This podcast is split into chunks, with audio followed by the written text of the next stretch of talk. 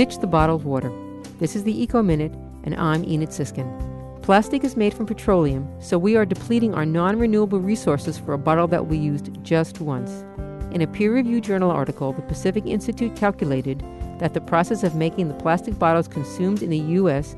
uses approximately 17 million barrels of oil per year just for raw materials, and with all the costs considered, require the equivalent of between 32 and 54 million barrels of oil, roughly one third of a percent of total U.S. primary energy consumption.